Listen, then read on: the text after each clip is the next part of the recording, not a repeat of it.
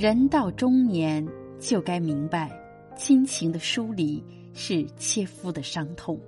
淡一些，亮一些，忍一些，会使我们的心宽一些，和一些，暖一些。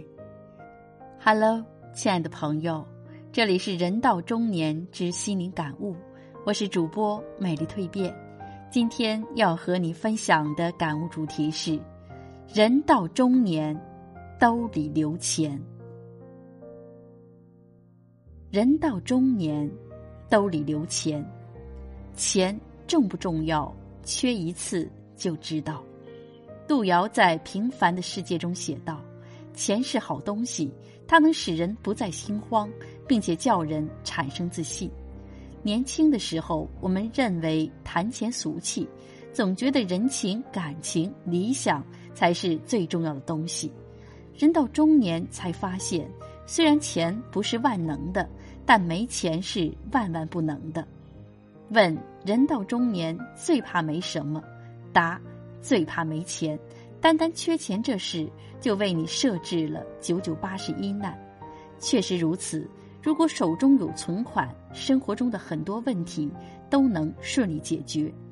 有人说，没有在深夜痛哭过的人，不足以谈人生。人生的窘迫和无奈，你只有缺一次钱才会懂。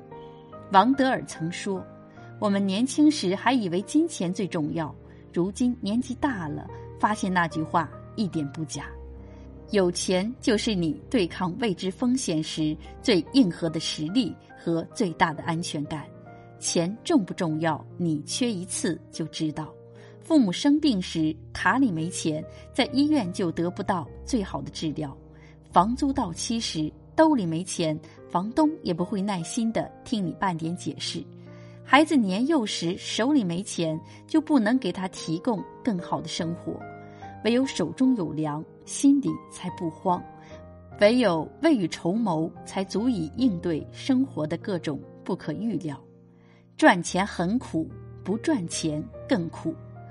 武汉疫情之后，姚晨捐助十万元给武汉单亲妈妈上了热搜，也因为这条热搜，一个开的士的单亲妈妈李少云走进了大众视野。奥斯卡提名导演西奥多·梅尔菲在中国拍摄的短片《女儿》，讲述的就是李少云的故事。早在2015年，李少云在遭遇婚变和父亲去世的双重打击之后，生活变得越来越窘迫。无奈之下，他开始带着半岁的女儿跑夜班出租车。在开出租车期间，他曾与逆向行驶的摩托车相撞，曾因停车位与人发生冲突，被人用铁棍暴打头部致昏迷。这一系列的打击没有将他打倒，他咬紧牙关，自己在家擦点药，依旧开车上路。有时候晚上为了多挣点钱。他只能垫个毯子，让孩子就睡在副驾驶的座位上。他收工的时间从凌晨一点渐渐拖到凌晨三点，越来越晚。但他每天的收入从二百多元逐渐增加到四百多元，越来越多。这样的生活苦吗？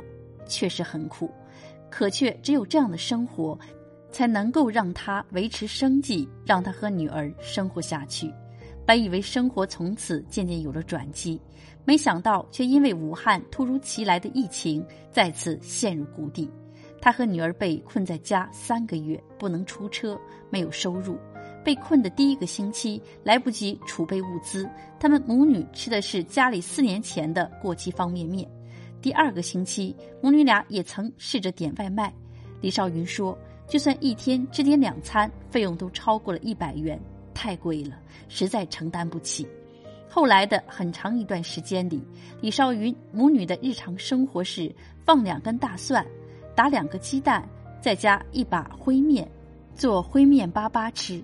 终于盼到疫情结束了，李少云第一时间复工了。虽然复工第一周生意并不好，可他却说，只要是在路上跑，心里就是踏实的。慢慢来，今天五单，明天七单，相信会好起来的。他尝过没钱的滋味，所以更清楚自食其力给生活带来的踏实。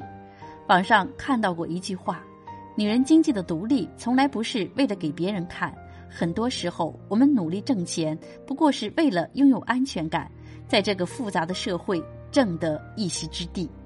虽然努力挣钱时身心很疲惫，但看到银行账户里的余额一天天增加，你的心里就会很踏实。赚钱很苦，但不赚钱更苦。没有了经济来源，日子就会越来越难。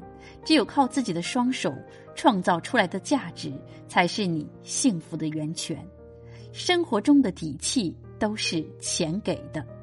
都挺好中的妈宝男苏明成，因投资失败，老婆和他离婚了，又因工作不顺与上司发生争执，一气之下辞职不干了。没有积蓄，没钱租房子，他便借住在一个朋友的出租屋里，一日三餐仅靠馒头加方便面度日。他日日奔波在找工作的路上，还屡屡受挫。到了午饭点，就在街边买个烧饼充饥。兄妹三人商量为父亲买新房，当得知首付就是一两百万时，他只说了一句“我没钱”，就逃离了现场。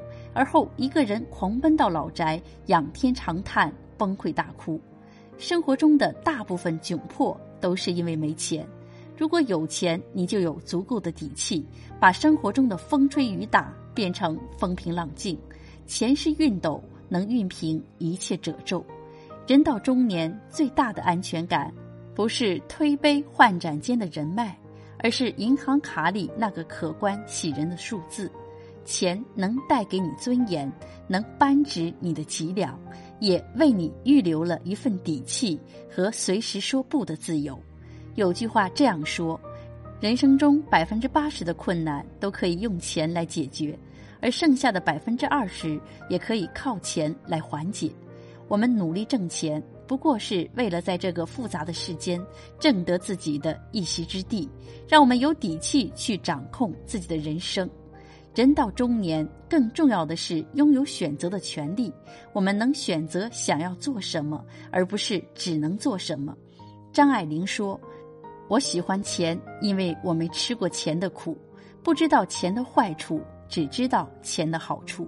缺钱。”只能勒紧裤腰带，精打细算，在柴米油盐的琐碎生活里日复一日存钱，能在生活遭遇不可预知的波澜时，蓄积与他对视的能量和底气；挣钱能在通往诗和远方的路上，只管一路狂奔，不用担心盘缠够不够。